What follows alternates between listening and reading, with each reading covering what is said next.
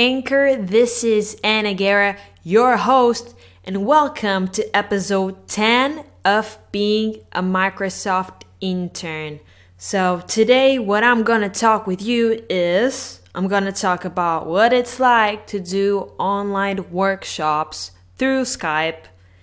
How is it like to run errands when you work and living that double life, and the experience of working from home, good Microsoft perks. So let's go for it.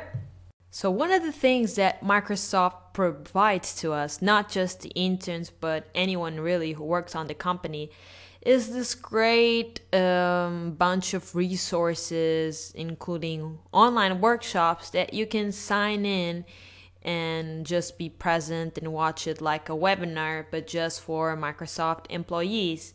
So about 2 weeks ago, I signed up for an advanced PowerPoint presentation explanation.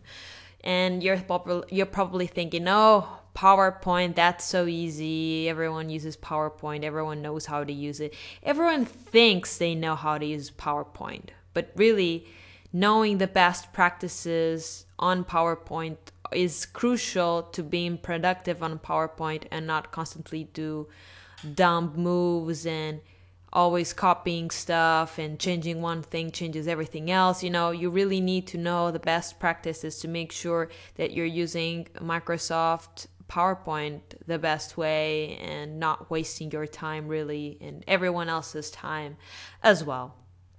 So yeah, I signed up for this online workshop that was through Skype.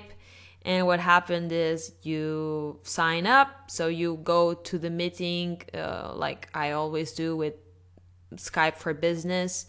And then all of the participants' microphones were turned off. This is one of the options that are quite cool about Microsoft, about Skype for Business, is that you can control what your participants do in the call. So you can say if they can talk or not, if they can share their screen, if they can send files, all that. And because you don't want to get interrupted all the time, usually people interacted with the person who was giving the presentation through the messages, which makes a lot of sense because, you're not interrupting, but people, how should I say this? Like the teacher, it's not a teacher, but I'll say it's a teacher. If the teacher wants to answer any of the questions, and he most definitely will, when it's the right time, he will look at the chat box and interact with the people and answer them straight away. And that also allows people to listen to the Skype call without actually having to be in a Skype room or anything, anywhere quiet, as long as you have headphones. If you want to interact with the teacher, you can just text them and not really be talking. And the background noise isn't upsetting anyone else either. So I had quite a good impression of that. The teacher itself was quite good. He was someone who was working for Microsoft and very well explained. The slides with the presentation were shared after. And basically one of the things that I learned that were most like crazy that I haven't seen before was, did you guys know that you can create an outline for your presentation on Word, on Microsoft Word? So for example, you have a presentation about bananas. So you probably have the introduction, what are bananas? And then you have another slide, where can you find bananas? And then, what are bananas like? Where you can buy bananas? How to communicate bananas, And each of those outlines, if you put it up on Microsoft Word, and then if you use the subtitles and titles, you can match that. And then if you save it on a specific type of file, and then you open that file on Microsoft Word, you're able to get that outline, and it automatically creates a bunch of slides for you with the titles with the titles that you first wrote on Microsoft Word for your outline. So that is super, super useful because I do that sometimes, usually on a piece of paper, but it would make a lot of sense to do it on Word and then set it up on my own PowerPoint straight away. Yeah.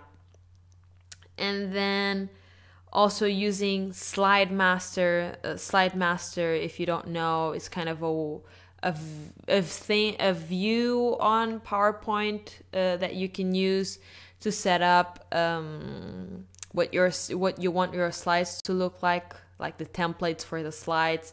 So imagine if you have specific types of slides that you want to have in your presentation that are very similar. You don't need to be copying each of them all the time and changing everything. You can just create the slide master and then you just go add, insert the new slide, and you use that slide master, that template, and it saves you a whole bunch of time. So I definitely recommend anyone who uses PowerPoint a lot to learn about SlideMaster, because it will make you massively productive.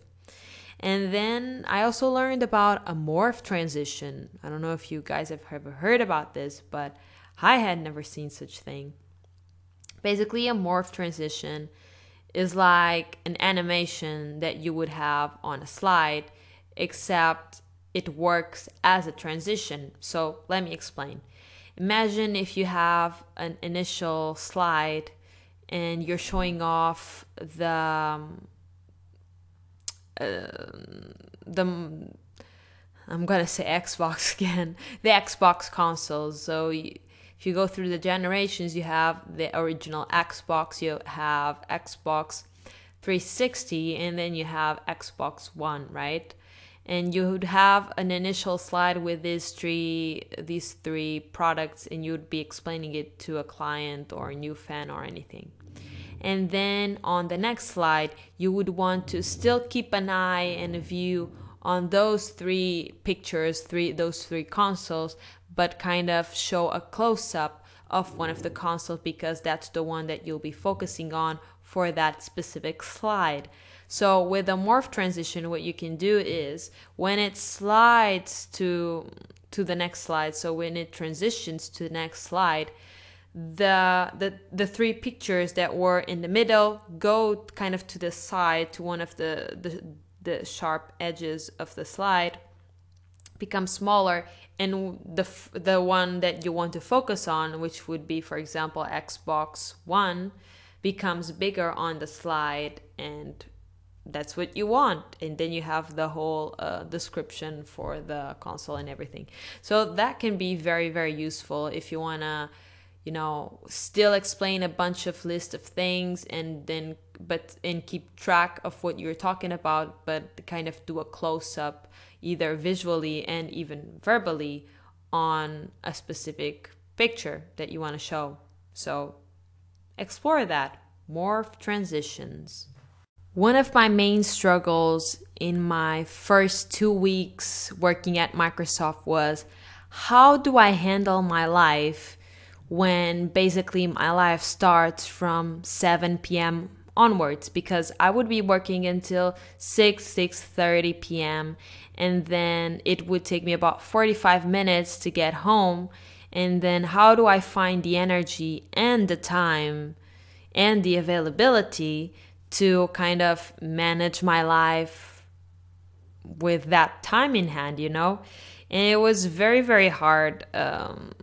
At first, you know, before I was working, I was thinking, I have the supermarkets very, very close to my home. I would get off the subway and walk a little bit, get some groceries on the way, and then go home. Nah, that never happens, because I'm just so tired from work and, you know, from being almost 1 hour inside the subway, walking from one side to the other. I also walk a lot, not just subway, but actually walking between stations and stuff. So, I'm too tired.